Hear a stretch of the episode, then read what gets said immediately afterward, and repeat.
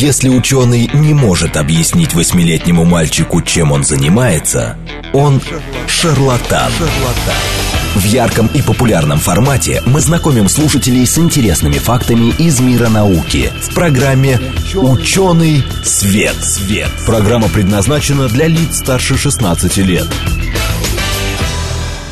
Здравствуйте! В эфире программа «Учёный свет», в которой мы отвечаем на вопросы об окружающем мире с научной точки зрения. Меня зовут Андрей Бычков, я автор и ведущий этой программы. Сегодня со мной программу ведет Вера Павлова. Давай Павлова уже. Привет. Привет, Андрей, спасибо тебе за мое новое название. Будем привыкать. Ну мы же договорились. Договорились, да, не будем обманывать. Не будем обманывать. Ну, главное, чтобы никто не подумал, что у нас теперь какая-то другая Вера. Нет, надеюсь, что меня признают, да. Лучше. Я думаю, сейчас шуточки пойдут, а почему не Бычкова? Что-нибудь в этом роде. Не знаю.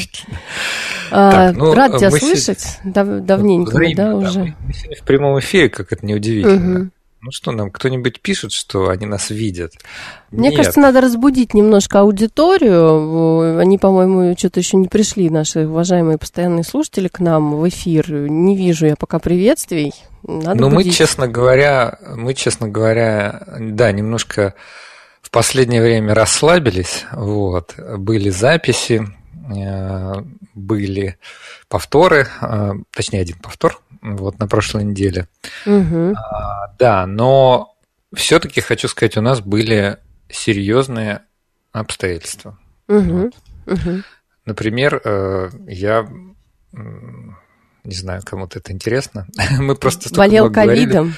Да, за эти 3 года говорили со слушателями про ковид, и я 3 года мне как-то удавалось избежать этой участи, но все-таки в начале 23-го года я заболел ковидом, и вот до сих пор. Ой, здравствуйте, Сергей. Нет, Серый Кот. Серый Кот, да, здравствуйте, мы тоже вас рады слышать. Пишите нам вопросы сегодня. Да, короче, в общем, заболел, но до сих пор как-то... Выздоравливай, восстанавливайся. Поэтому я в том числе, ну и в том числе поэтому я мог бы быть в студии, но сейчас не в студии. Вот, у нас сегодня прямой эфир, и 8-925-48-94-8, как обычно, и Телеграм говорит Москобот. Доступные контакты. Начну вот с чего. Крым слушает. Вау, Валентин. Спасибо. Супер. Ничего себе. Здорово. Рады очень. Ну, вы, наверное, через интернет. Наверное, да. Да, потому что все-таки мы вещаем, насколько я понимаю, только на московский регион и еще на город, если я не ошибаюсь, Арзамас, Саров. Нам подсказывают сейчас, что уже нету там вещания, то есть только Москва и Московская область, правильно? Понял. Москва и МО. Но все-таки не зря я упомянул наукограды. Может быть, сегодня об этом немножко... коснемся этого. Дело в том, что 2 передачи назад, если мне память не изменяет, у нас был замечательный гость Алексей Бутырин, который нам рассказал о том, как начинались большие советские ЭВМ, ну так, по-современному, если сказать, суперкомпьютеры, то есть это не компьютеры для персонального использования, это для решения каких-то больших серьезных задач промышленных, там, военных, каких-нибудь там геолого-разведочных, вот такого рода. И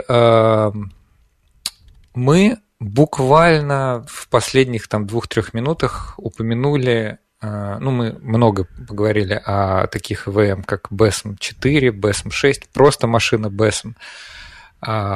Вспомнили потрясающего Лебедева, который гордость отечественного компьютеростроения. Но буквально 2-3 минуты упомянули компьютер Эльбрус, точнее вот это вот сначала большая советская машина Эльбрус, а ведь теперь есть некое продолжение, в каком-то смысле можно считать это эволюция. И сказали об этом настолько вскользь, и я потом сказал: Алексей, приходите к нам еще, поговорим вот про Эльбрус. Вот сегодня мы опять пригласили Алексея, и хотим его расспросить про Эльбрус, ну и про всякое другое.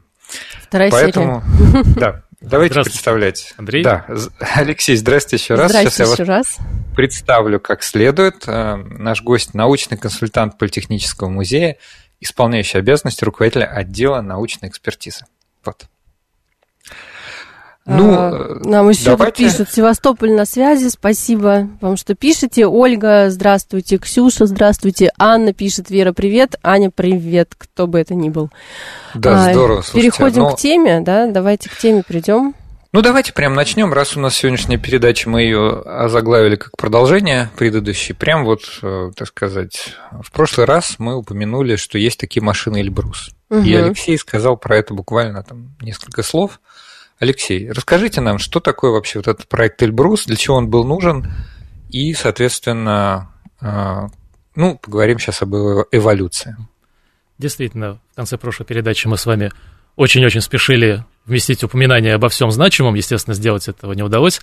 Мы примерно тогда остановили наш рассказ где-то на моменте 70-х годов прошлого столетия, и в это время в мировой компьютерной индустрии происходило много всего интересного.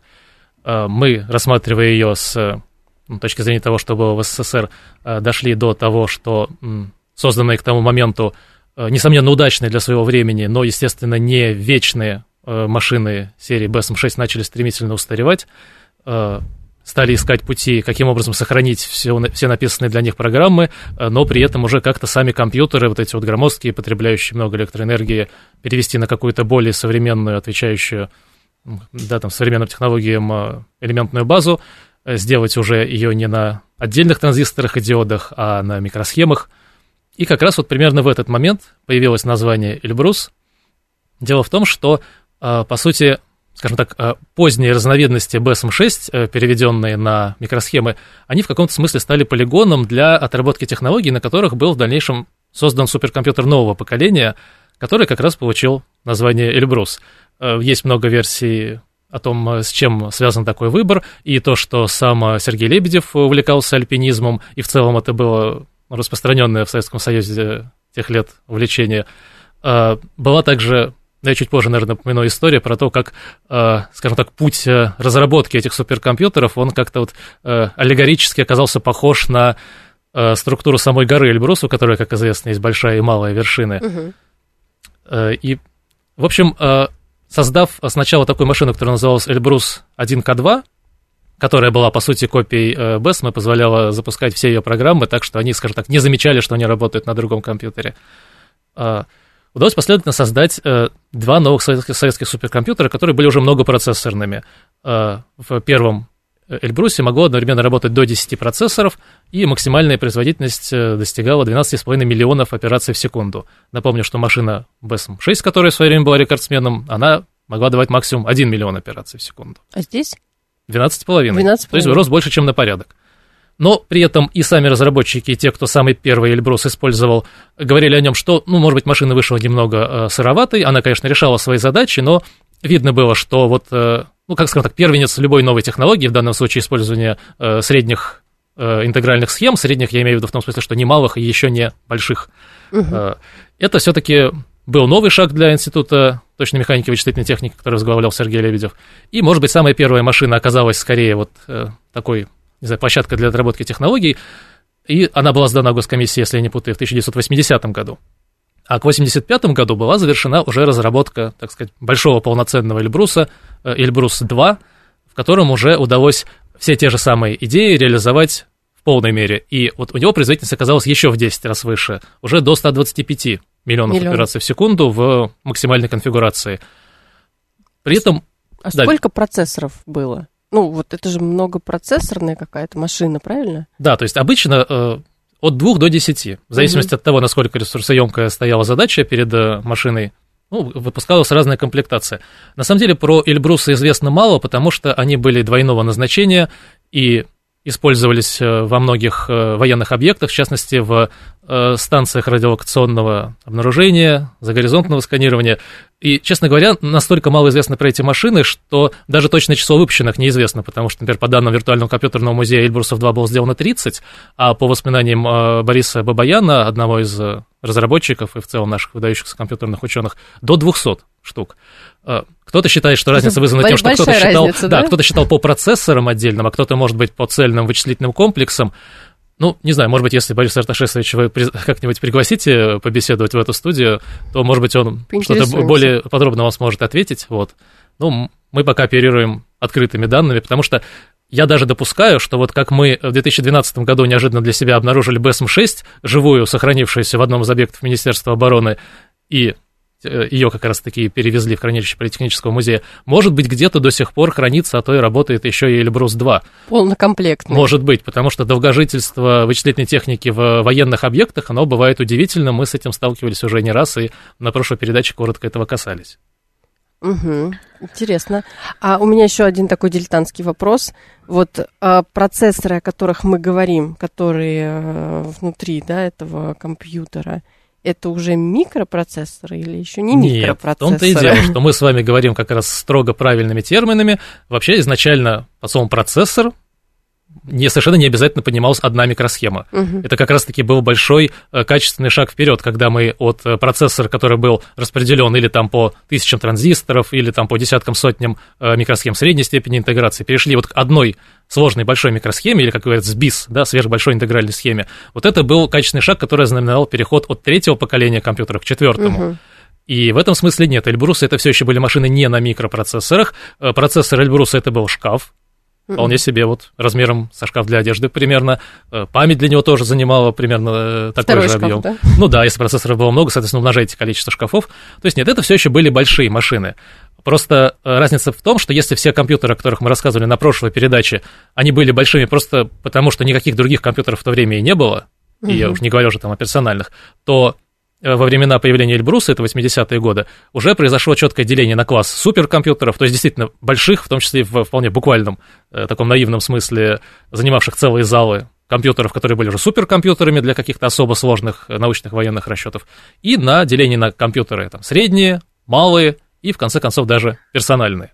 То есть тут важно, Алексей, важно зафиксировать, да, что Эльбрус не был персональным компьютером, просто, ну... Да-да, совершенно, Эльбрусы советского выпуска — это именно суперкомпьютеры, большие машины, большой стоимости, больших возможностей. Для ядерных центров, предприятий, военных объектов, еще каких-то... Да, и то есть они такие большие, не потому что они плохие, а просто потому что у них такие задачи.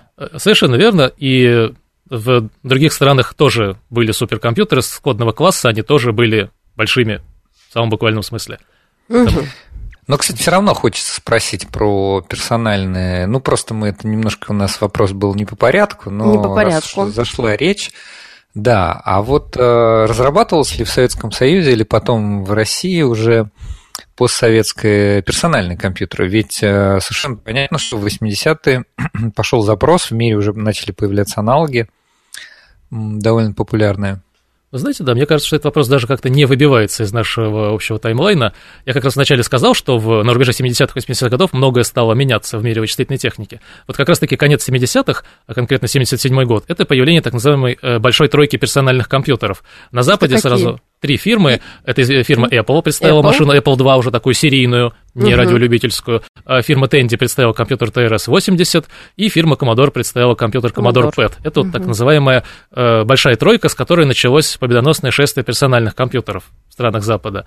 И, конечно, в этом смысле произошла, можно сказать, развилка. Потому что машины, которые до этого могли быть только большие и только принадлежащие крупным организациям, предприятиям, компьютеры пришли к людям домой.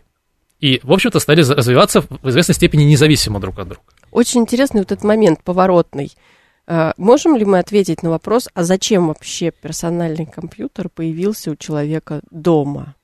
То есть это связано с чем? Это какие-то новые профессии, или это элемент развлечения, или это появление, как, например, целого класса новых профессий, типа айтишника, да, и там людям нужно дома, например, что-то писать. Вы знаете, все, что вы сказали, все верно, и плюс к этому еще стоит добавить развитие технологий, которое привело к удешевлению производства, к возможности создать полноценный компьютер, который бы стоил не $1 000 000 и не 100 000 долларов, а, например, 2-3 тысячи долларов, а затем и постепенно удешевлялся так, что его смог себе позволить уже и средний человек. И действительно, первые домашние компьютеры, они, во-первых, позволяли людям учиться программировать, во-вторых, на них можно было играть в первые компьютерные игры, а это на самом деле не стоит недооценивать важность этого направления. Игры вообще почти всегда были локомотивом развития, по крайней мере, персональных компьютеров, и многое из того, что они сегодня умеют делать, это во многом связано с тем, что люди хотели играть во все более сложные и красивые компьютерные игры. Ну вот сейчас так, мне как бы сложно это представить. Я понимаю, что это, наверное, было всегда двигателем прогресса. Сама, может быть, у нас есть слушатели, которые много играли, дайте свои комментарии, пожалуйста. Я там сама, например, мало играла, и для меня там компьютерная условная игра там, ну, не значила ничего. Ну, то есть, как бы есть она, окей, поиграем. Нет ее, окей, не поиграем. Но я знаю, что это целая индустрия, как бы, и для многих людей там очень важно там приобрести новую версию игры, например. Мне кажется, если бы, значит, на компьютерах только в Excel работали, ну или там программы писали, то мы бы сейчас в 2023 году имели, значит, Z80, ZX Spectrum, а не огромные мощные системы, да, которые там позволяют в реальном времени видео рендерить, трехмерную графику. Вы знаете, кстати, немного заглядывая назад, можно сказать, что компьютерные игры, они, в общем-то, ровесники самих компьютеров, потому что самые первые игры были написаны еще для вот этих вот огромных ламповых машин, о которых мы говорили в прошлый раз. То есть, кстати, расскажите. Кстати, да, давайте коротенько, да, потому что люблю я очень эту тему, потому что я, наоборот, с компьютерными играми был очень тесно связан всю свою жизнь.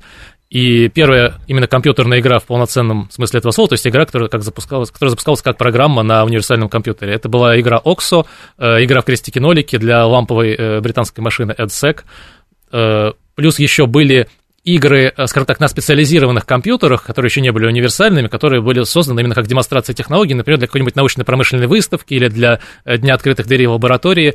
Вот была, например, игра для аналогового компьютера Tennis for Two, где на экране осциллографа или радара изображался вот точка, символизирующая мячик, две полоски изображали ракетки. В общем-то, из этой игры потом выросли первые игровые автоматы Pong и домашние игровые приставки, в которых тоже обязательно была вот эта игра, ну, аналог пинг-понга. И компьютерные шахматы тоже появились достаточно рано, еще в 50-е годы. Так что на самом деле... Змейка. А змейка? Вот когда точно появилась змейка, не скажу.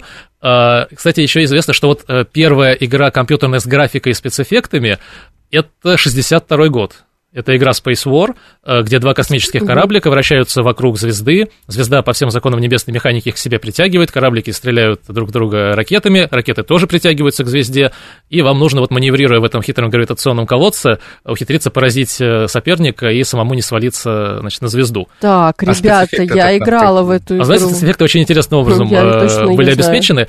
Игра запускалась на огромном круглом электронно-лучевом дисплее, похожем на дисплеи, которые стоят, скажем, в центрах управления полетами, за которыми диспетчеры следят за самолетами. И у него было так называемое время после свечения, то есть после того, как электронный луч нарисовал на экране картинку, она еще несколько долей секунды продолжала светиться другим оттенком цвета. И когда у вас летит ракета, то предыдущий как бы шлейф, который за ней оставался из-за несовершенства дисплея, на самом деле выглядел наоборот как ее реактивный след.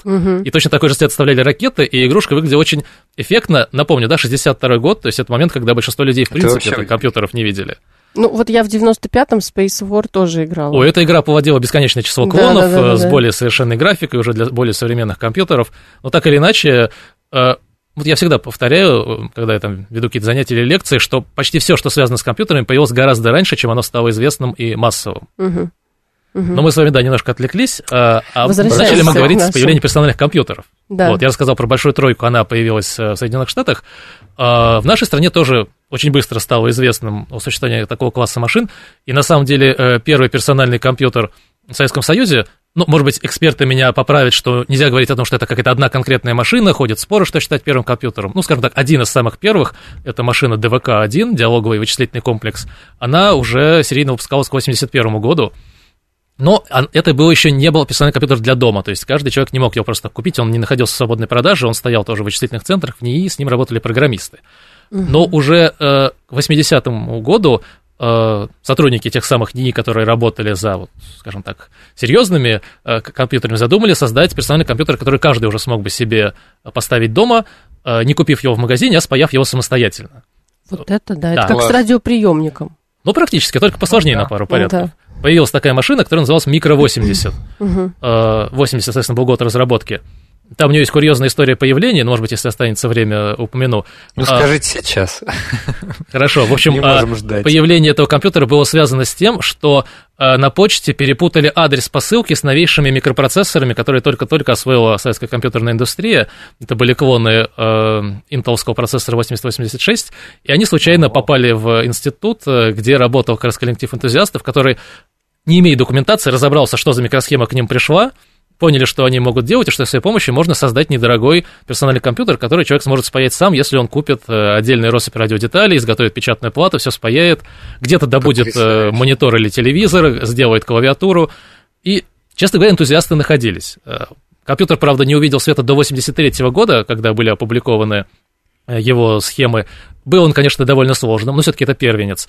А массовыми стали персональные компьютеры в Советском Союзе с появлением такой машины, как Радио-86РК. 86 — это, опять же, год разработки. Тот же коллектив, что делал Микро-80, выпустил уже куда более простую в сборке, настройке оптимизированную машину. И вот в виде набора деталей... То есть это энтузиасты? Да, фактически. Это все было дети энтузиастов, и в журнале «Радио» публиковались от выпуска к выпуску схемы этого компьютера.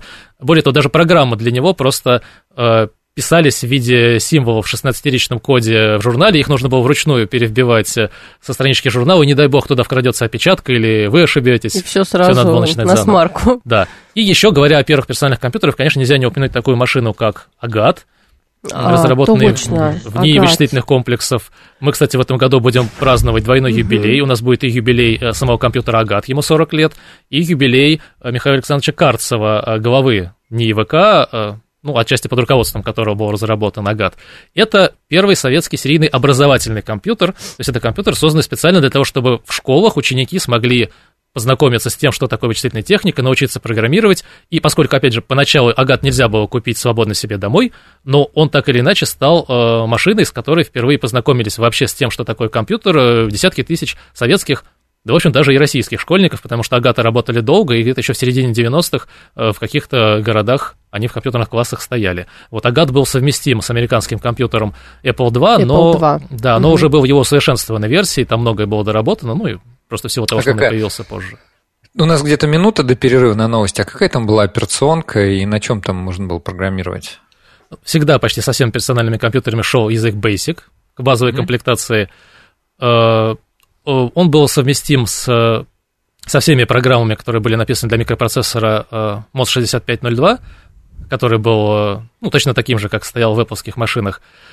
И для агатов, на самом деле, было написано много и образовательных программ, и первых игр, а со временем, когда выпустили усовершенствованную версию Агат-7 и потом Агат-9, они просто в режиме эмуляции могли даже без переделок запускать софт, который уже, скажем так, окольными путями из-за границы поступал в страну, который был написан для Apple-ских машин, Apple II и ее усовершенствованных версий. Интересная история. Это как сейчас. Да, что-то напоминает. Вчера столкнулся с тем, что на новых Apple-ских процессорах, вот это вот M1, там, ARM, кажется, процессоры не интеловские, что на них надо какой-то эмулятор использовать для того, чтобы старые программы там запускались. Друзья, хочу напомнить, у нас в гостях Алексей Бутырин, научный консультант Политехнического музея, исполняющий обязанности руководителя отдела научной экспертизы. Мы сегодня говорим об истории уже теперь, назовем это отечественных ЭВМ, компьютеров. Мы в прямом эфире, поэтому вопросы на СМС 8-925-48-94-8 или Телеграм говорит о Москобот. И слушайте нас после новостей. В ярком и популярном формате мы знакомим слушателей с интересными фактами из мира науки в программе «Учёный свет». Здравствуйте, в эфире программа «Учёный свет», в которой мы отвечаем на вопросы об окружающем мире с научной точки зрения. Меня зовут Андрей Бычков, я автор и ведущий этой программы. Сегодня со мной программу ведет Вера Павлова. Вера, привет. Привет, Андрей, всем добрый день, здравствуйте. Мы сегодня продолжаем историю отечественных ЭВМ, сначала советских, потом уже российских. Кстати говоря, сначала представлю гостя. Давай. У нас сегодня в гостях Алексей Бутырин, научный консультант Политехнического музея, исполняющий обязанности руководителя отдела научной экспертизы. Алексей, здравствуйте еще раз. Здравствуйте. Значит, Мы в первой половине вспомнили Эльбрусы. Кстати, мы, кажется, не дошли до современных Эльбрусов. А сейчас как раз и дойдем. Да, сейчас как раз и дойдем, да. Но вот все ли мы сказали про персональные ВМ, первые, значит, российско-советские? Рассказать все о них, конечно, невозможно, потому что было их много, может быть, даже больше, чем кто-то думает, и можно, на самом деле, каждой серии, о каждой линейке этих компьютеров посвятить отдельную передачу. Там наберется интересных фактов и того, что с их помощью можно было делать. Ну вот я только Эльбрусов 8 насчитала. Ой, до Эльбрусов мы с вами еще дойдем. Их тоже было. Да, понятно, еще. И 8. В общем, мы так с вами плавно подходим к теме современных российских персональных компьютеров, потому что мы рассказали про супер ЭВМ Эльбрус из 80-х годов, рассказали о появлении первых персональных компьютеров, а теперь давайте все это совместим. Значит, уже на излете Советского Союза в конце 80-х, начале 90-х стали разрабатывать продолжение от этой суперкомпьютерной серии Эльбрус-3. Причем у Эльбрус-3 было два варианта, два коллектива делали машины, основываясь на разных подходах. Кто-то делал машину модульную, в которой можно было перенастраивать процессор под те типы задач, которые она должна была решать. Но вот, скажем так, канонический Эльбрус-3, которым как раз был главным конструктором, если я не путаю, тот самый Борис Бабаян. Да. Это была машина... А я проверяю просто, сижу. Это была машина, которая использовала совершенно новый подход, не похожий на то, что в предыдущих машинах. Назывался он ВЛИВ, это английская аббревиатура Very Long Instruction Word, или очень длинное машинное слово. Это была так называемая архитектура с явным параллелизмом, то есть вы уже на стадии составления программы, ее компиляции, вы вот команду, которая будет исполнять ваш компьютер, делаете длинной, по сути, включаете в нее множество мелких команд. Например, не одно сложение двух чисел, а столько, сколько позволяет архитектура вашей машины, там, не знаю, 4, там, 16.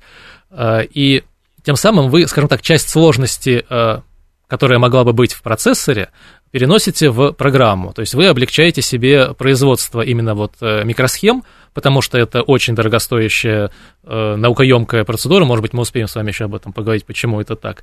И вы переносите вот сложность в программную часть. И на этой основе был построен суперкомпьютер Эльбрус-3. Он не пошел в серию, ну и как бы экономическая и политическая ситуация в стране уже этому не способствовала.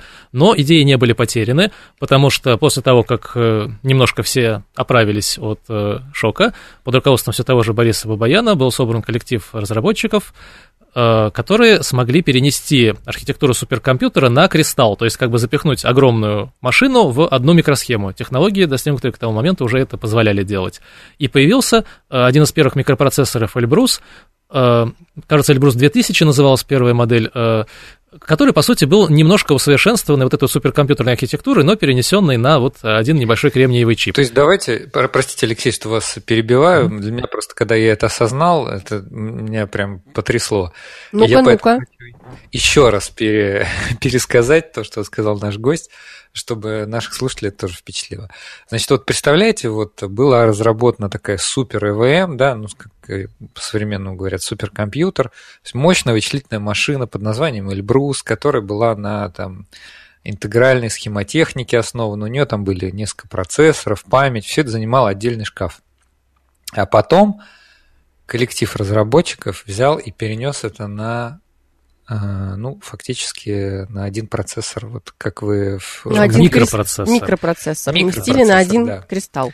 Да, то есть вот тот процессор, если вы откроете любой современный компьютер, ну, не советуем делать прямо сейчас, конечно, прям вот, но все же, если вы откроете любой ноутбук или там, не знаю, обычный, стационарный, персональный компьютер, вы там, скорее всего, в середине материнской платы увидите вот этот самый процессор, такая небольшая штучка, несколько сантиметров обычно, ну, скажем, несколько квадратных сантиметров квадратик, обычно. Да, причем это его крышка, а само ядро, сам вот кремний кристалл, он еще меньше, он где-то сантиметр на сантиметр средним размером, бывает и меньше. Да, и вот там, значит, кремниевая подложка, там используется жесткая супер-ультрафиолетовая фотолитография, в общем, очень сложная процедура изготовления. Вообще интересно было бы тоже позвать специалистов, кто занимается прям непосредственно там, печатью этих значит, микропроцессоров, да.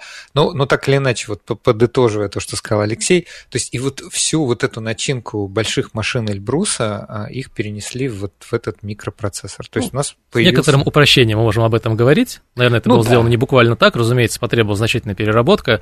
Но так или иначе, да, метафорически можно говорить о том, что машину, занимающую зал, сжали до квадратика, который можно вместить на подушечке пальца. Да, хотел сказать, спичечный коробок. Исключая, конечно, периферийные устройства, да, то есть сжата была именно вот процессорная часть. Да. Алексей, а можно я вот тоже еще буквально маленький вопросик задам, потому что мне кажется, он важный. А потом все-таки вопросы слушателей. А потом вопросы слушателей, да, потому что их много накопилось. Насыпалось. А все-таки почему было принято решение не разработать, ну, как бы это сказать, всю и топологию, да, кажется, это называется, с нуля, а именно базироваться на уже существующем, там, накопленном опыте? Ну, кажется, вы, как в любом хорошем вопросе, уже половину ответа за меня сказали. Именно для того, чтобы базироваться на том, что было накоплено за предыдущее время. История про обратную совместимость, то есть про возможность использования предыдущих наработок, это вообще основа всех компьютерных технологий. То есть вы, как правило, разрабатывая новый компьютер, вы всегда хотите, чтобы на нем продолжали работать ваши старые программы просто быстрее. И поэтому у нас как бы вот эта преемственность совместимости, она может тянуться на десятилетия в прошлое. То есть, условно, даже в современных микропроцессорах... на современных микропроцессорах вы там с минимальными телодвижениями сможете запускать программы, написанные для сходных процессоров там 30-40 и более лет назад. Именно для того, чтобы не потерять труд, ну, как бы затраченный на разработку труд. Угу. Хорошо. Я предлагаю обратиться немножко к нашим слушателям. Да, накидали вопросов очень много. Давай по очереди. Давай, Роман. Ты первый. Значит, куда пойти учиться, чтобы начать разбираться в процессорах электроники? Блиц. Есть факультеты компьютерных наук, раньше назывались кибернетики, при всех ведущих технических вузах. Выбирайте понравившийся, которому лежит сердце, не знаю, Бауманка, МИФИ, Физтех, ВМК, МГУ, простите всех, кого не упомянул, много есть достойных вузов. Если именно интересует вот процессор микроэлектроника, то, что ближе к железу. Если хотите специализироваться в программировании, то даже, наверное, не так принципиально, куда именно пойти учиться, тоже любой хороший технический вуз подойдет. Самое главное, начинайте программировать для себя, вот, как говорится, с того момента, как научитесь стоять на ногах и включать компьютер. То есть все выдающиеся хорошие программисты, ну, за редким исключением, как правило, начинали программировать там с 5-7 лет. Потому что если вы начнете позже, вы в этой гонке отстанете. Вот все это так. Да. Все так. Это сейчас вот всем было, вот кто вот собирается вот 45 плюс стать. Нет, начать можно всегда. Понятно. Но вот если хотите прям ничего не упустить и быть на коне, то начинать, наверное, как можно раньше. Андрей, давай следующий. Да, Ксю, видимо, Ксения. Спасибо за увлекательную беседу. У меня есть вопрос к Алексею. Вы упомянули про Агат, а можно ли его где-нибудь увидеть вживую? Или есть ли сейчас возможность его запустить? Агатов довольно много сохранилось, в том числе и потому, что у них есть клуб преданных ценителей, есть энтузиасты, которые агаты собирают, ремонтируют, продолжают для них там собирать, находить или даже писать новый софт. Есть сайт agatcomp.ru, называется, можно туда зайти, есть группа в Телеграме. И, разумеется, у нас в Политехническом музее тоже хранится сразу несколько компьютеров агат, и причем у нас хранятся не только серийные версии, но и самый старый сохранившийся еще опытный экспериментальный агат в другом корпусе, металлическом, а не пластмассовом, с другим дизайном, и даже микропроцессор в нем не вот этот вот серийный MOS 6502, а его аналог, разработанный в СССР из, скажем так, отдельных микросхем, грубо говоря, из рассыпухи набранный. Вот, уникальный такой агат у нас хранится, его можно увидеть в открытой коллекции Политехнического музея. Приходите на экскурсии, покажем. Следующий вопрос, Максим Милотов. Тут скорее не вопрос, а комментарий. На агатах в школе играли на уроках вместо учебы, а дома были и Микроша, и ZX Spectrum, и БК-003. Потом пошли всякие Денди, Сеги и так далее. Ностальгия. Сейчас самый дешевый смартфон мощнее, чем все мои детские компьютеры вместе взятые, причем значительно. А да, давайте это комментарий. Кстати, я добавлю, что мощнее, и чем все упомянутые нами Супер ЭВМ Эльбрус и Эльбрус-2 тоже. Я хотел из Максима вопроса, точнее, из Максима высказывания сделать чуть вопрос. Давай. Алексей, мы можем вот буквально два слова сказать. А что такое вот Микроша да. и БК-003? Это наш слушатель упомянул представители трех разных линеек бытовых компьютеров, которые выпускались в СССР. Были компьютеры, совместимые с тем самым Радио-86РК, который я упомянул, вот Микроша как раз из них. Это как бы если вы не хотели спаять все из отдельных деталек, а хотели пойти в магазин и купить там готовый компьютер, вот для вас был вариант Микроша. Но только стоит понимать, что он в советское время стоил 550 или 600 рублей, ну, то есть 3-4 средних зарплаты, пересчитайте, сколько бы стоил сегодня компьютер. ZX Spectrum — это Очень много в СССР выпускалось клонов британского компьютера от фирмы Sinclair, популярного домашнего компьютера с цветной графикой, который в основном для игр использовался, хотя учиться программировать на нем тоже можно было. И БК — это тоже знаменитая серия, бытовой компьютер расшифровывается название, несколько моделей их было выпущено. Вот они, кстати, как раз хорошая иллюстрация истории про обратную совместимость и про перенос больших машин в микропроцессоры, потому что, например, процессор, который стоял внутри компьютеров БК и других совместимых, это, по сути, аналог довольно крупной машины PDP-11, тоже изначально американской разработки, которая, опять же, выглядела как шкаф. Вот затем, по прошествии 10-15 лет, этот шкаф сжали до микропроцессора, и он уже стоял у вас дома в виде такой миниатюрного компьютера, выполненного, по сути, в корпусе одной только клавиатуры. Ну, то есть он был меньше, чем системные блоки современных компьютеров, и вы при этом могли запускать на нем с минимальной переделкой программы, которые писались в свое время для вот более крупных машин. Угу. Вер, я тебе предлагаю Владимира взять вопрос. Я хочу Смиту отдельно ответить. Ну, как бы здесь же не вопрос у Владимира. Владимир сделал комментарий, он написал, а Мир-1, Мир-2, Наире, это же тоже персональные компьютеры имеется в виду? Спорное утверждение. Вообще термин персональный компьютер считается, он все-таки во многом связан с коммерческой моделью их распространения. Мир-1, Мир-2, Наире и другие машины подобного класса, это скорее компьютеры одного оператора, но у них совершенно другая модель использования была. Их нельзя было купить в частное пользование. Хотя, конечно, какими-то прототипами персональных компьютеров их можно считать, в том смысле, что да, вот модель взаимодействия с компьютером, с которым вы работаете один лично, у которого есть даже какой-то графический интерфейс, например, у машин Мир-1, Мир-2 был вывод уже на дисплей на основе телевизора, которые были более дружественны к пользователю, но все-таки Мир у нас расшифровывается как машина инженерных расчетов.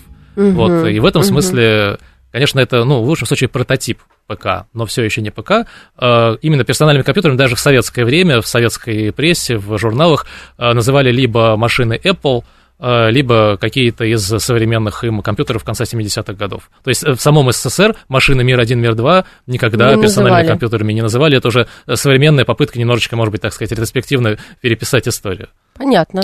Андрей, давай дальше. Слушатель Смит. Очень серьезный у нас человек. Постоянный слушатель. Постоянный слушатель. И пишет, видимо, нас поправляет, хотя я бы вот сейчас... Нет, я с ним согласен. Ладно, сначала давай прочитаю, давайте обсудим. Да.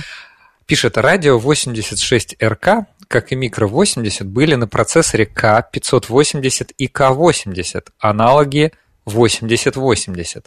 А Intel 8086 – это уже 16-битный процессор, и на них самоделок не было. Совершенно верный комментарий, простите неточность, 8080, а не 8086, это были еще 8-битные машины. Спасибо за поправку. Вы меня удивляете каждую передачу. Какие у нас подкованные слушатели. Да. Я сейчас просто снимаю шляпу, если честно. Не передача, Смит всегда каждый комментарий. Действительно, на клонах 86-го процессора уже делались серийные персональные компьютеры, их довольно много тоже в СССР выпускалось. И уже на излете пытались, насколько я знаю, сделать клон 286-го процессора, и даже чипсет для него сохранившийся найден энтузиастами, но вот советских именно экземпляров аналога 286-го Intel уже не найдено, хотя, насколько я знаю, в Восточной Германии на предприятии Роботрон там успели сделать свою 286-совместимую машину. Я даже пошла смотреть, специально гуглить. Да, спасибо за уточнение. Да, подловили. Вера, Максима... Хорошо, я тоже прочитаю. Давай, кто пишет... мне понравился вопрос. Кто пишет языки программирования? Фамилии известны? Я в военном училище всю голову от C++ сломал, в отличие от Бейсика. Я думаю, известны. Может быть, Алексей скажет? Есть языки программирования, созданные коллективами в каких-либо НИИ. Есть языки программирования, у которых есть личный персональный автор, которому можно адресовать свои возмущения, если автор еще жив. Я предлагаю Бьорну Страус-Трупу и Кернигану и Ричи как не то чтобы прям единственным автором, но самым большим популяризатором языков C и C++ переадресовать. Возможно, кстати, если бы вы... до работы на C++ пописали бы на Алголе, на Фортране, а еще лучше прямо непосредственно в машинных кодах, непосредственно в командных процессорах, как это делали программисты в 60-е и даже еще в 70-е годы, то, может быть, вы бы менее критично относились к детищу уважаемых ученых. Конечно, Basic — это же, в общем-то, язык, который, само название его, отсылает к тому, что это что-то Basic, такое. Basic, там буква B означает beginner, это язык для начинающих, по сути, для обучения программированию. Слушайте, можно комментарий? пока мы далеко не ушли. Да. Про персональный компьютер мы поговорили. Вы знаете, у меня потрясающая мама. Она по образованию тоже химик. И вот мы как-то с ней сидели давно-давно. Она какую-то передачу смотрела, такую не очень научно-популярную, но что-то вот в этом около того. Она смотрела какую-то передачу, и там рассказывали про советского вундеркинда. Его звали Павел Коноплев, который учился на ВМК, МГУ. И у него там в какой-то очень раннем возрасте появился первый компьютер. Я сейчас даже погуглила, посмотрела, что это за компьютер. БК-009. 10. Да, тот самый. Да, вот эти бытовые компьютеры. И вот он на нем там программировал, какие-то очень значительные успехи продемонстрировал. И моя потрясающая мама сказала: так вот почему ПК. Паша Коноплев. Представляете, я вот помню, я после этой фразы, я так, ну все, наверное, нужна популяризация все-таки в массы. Ну, кстати, нет, у нас было много, на самом деле, и, так сказать, гениев, и вундеркиндов, связанных с вычислительной техникой. Просто коротко упомяну, но чтобы заслуги людей обозначить, не успеем, конечно, рассказать детали. Например, у нас в Союзе выпускалась единственная в мире серийная троичная ЭВМ, не на двоичной, на троичной логике. Николай Брусенцов, разработчик машины «Сетунь», создал, долго поддерживал такой вот интересный альтернативный подход. У нас было много талантливых программистов, и, то есть, и первые, по крайней мере, одни из первых оптимизирующих трансляторов, компиляторов были сделаны в Советском Союзе, и первый чемпион по компьютерным шахматам, программа КАИСа и ее прототипы для машины М-20 тоже были у нас сделаны. И более того, одна из моих любимых историй — это то, что первый компьютерный мультфильм, то есть скелетная компьютерная анимация, где создается трехмерная модель существа, которая затем анимируется, и примерно так это делается в современных трехмерных мультиках. Это тоже советское достижение, это еще 68-й год, мультфильм «Кошечка». Поищите на Ютубе, он есть, прям ищется по названию. Вот это, да, ранний пример того, что вот эти вот еще большие вычислительные машины Сергея Лебедева можно было использовать для таких нестандартных применений. Это прям уже... На компьютерах писали музыку, машинно-генерируемую, тоже задолго до того, как она стала массовой, еще на первых ламповых машинах. До того, как это стало мейнстримом. Да? Можете погуглить по имени Рудольф Зарипов. Не он один этим занимался, на самом деле. И еще единственное, я в перерыве вспомнил, что как же я мог не упомянуть, говоря о машинах Эльбруса, их главного конструктора, Всеволод Бурцев, конечно же, ученик Сергея Лебедева, в дальнейшем сам главный конструктор, тоже большой наш ученый. В этом году еще кому-то у нас юбилей. А Михаилу Карцеву, которого я упоминал, да, который не ИВК, да, 100 лет. Надеюсь, ну, я думаю, это не будет секретом, что мы планируем выставку, посвященную ему, сделать в этом году. Очень интересно, всех будем приглашать. Вот про выставку-то, да, вопрос будет очень в тему Максима. А музей открыт, работает после ремонта? А где ты видишь этот вопрос? В Телеграме. А мне нет этого вопроса. Наши компьютеры можно увидеть в нашей открытой коллекции. Это не тот самый музей, который на Новой площади, это наше фондохранилище на метро «Текстильщики», Технополис, Москва. Приходите туда, там увидите и нашу большую БЭСМ, и ламповый Урал, и Агаты, и другие персональные, и большие компьютеры. Там все это можно сейчас увидеть по предварительной записи через сайт музея polymus.ru. У нас еще комментарий появился от Дмитрия Костина, я тоже прочитаю. Добрый день. Имел опыт работы на Мир-2. Считаю, что эта архитектура была революционной и до сих пор недооценена. Например, ее аналитические возможности реализованы на транзисторах. Она умела делать подстановки, интегрировать в аналитической форме и работать с матрицами таким же образом. Ну, как, нет, я могу только порадоваться, что у нас все еще есть люди, которые это помнят. На самом деле важно, чтобы не потерялись такие воспоминания, их хорошо бы фиксировать, может быть, даже что-то в музее сохранять, воспоминания именно вот опыт пользования машин. Да, машины Мир-1, Мир-2 действительно это удачные разработки, и отмечали даже современники, что некоторые вот именно прикладные инженерные задачи на них было решать быстрее и удобнее, чем на больших машинах типа БЭСМ. Несмотря на то, что по своей вычислительной мощности миры, конечно, им значительно уступали. Именно потому, что они были ориентированы на вот быстрый ввод прикладных задач, а не на фундаментальные научные расчеты. Угу. Вот, кстати, нам не только Дмитрий Костин, да, другие слушатели тоже пишут про то, что мир аналитически решал задачи, а сейчас таких нет. Я, честно говоря, даже не знал. Я думал, что всегда все задачи решались чисто численно. На компьютерах, ну, понятно, не все, а можно же запрограммировать. В общем, это очень, очень интересно. Дмитрий, напишите потом Алексею. Да. Можно давайте найти в интернете его контакт. Еще комментарии. Максим тоже пишет. Нам в военном училище в 98 году говорили, что максимальная производительность процессора будет достигнута максимум через пару лет, в 98 году. Ну, если послушайте нашу первую передачу с Алексеем Бутыриным, мы как раз там говорим о пределе достижения. Закон Мура, да? Да, про закон Мура упоминали, точно. Он примерно там с некоторыми отклонениями, но, в общем, пока выполняется. Кстати, о пределах, которые мы можем опереться, если у нас там буквально пару минут остается, можем коротко упомянуть. Давайте. Дальнейшая миниатюризация транзисторов на микросхемах становится все более сложной и дорогостоящей процедурой, и это как раз то, на что я намекал раньше, что отрасль именно от разработки современных сверхбольших интегральных схем — это отрасль, которая по наукоемкости, ну, как минимум, не уступает ядерной энергетике или космосу, потому что, наверное, немногие знают, но число стран в мире сегодня, которые обладают технологиями для разработки современного литографического оборудования, которое может производить такие процессоры, оно меньше, чем число стран, которые владеют ядерными технологиями, ядерным оружием, и меньше, чем число стран, которые имеют технологии для вывода объектов на орбиту. Угу. И фактически, ну, главный монополист — это всего одна компания, ASML из Нидерландов, она где-то 90% рынка занимает, и оставшиеся — это Nikon и Canon, оптические гиганты из Японии. То есть, как в мире кэроловской Алисы, да, тут даже, чтобы оставаться на месте, нужно бежать очень-очень быстро. И... То есть, например, вот сегодня, ну, в связи там текущей ситуации, затруднено производство самых современных моделей, в том числе и российских микропроцессоров Эльбрус, потому что они рассчитаны на такие тонкие техпроцессы, которых в России сегодня нет. И как этот вопрос будет решаться в ближайшие годы, это очень интересная история.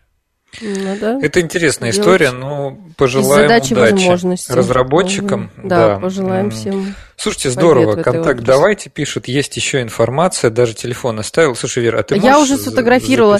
Дмитрий, спасибо, мы передадим все Алексею Бутырину, он с вами свяжется. Я думаю, что если у вас действительно есть значимые воспоминания о работе на таких машинах, вы можете свой вклад как-то привнести в... Я хочу сказать... Очень здорово, у нас 40 минут до конца, что наши слушатели сегодня приняли активнейшее участие и вспомнили. Приятно вообще, честно говоря, вспоминать вот эти все старые игрушки, игрушки, персональные приставки компьютерные.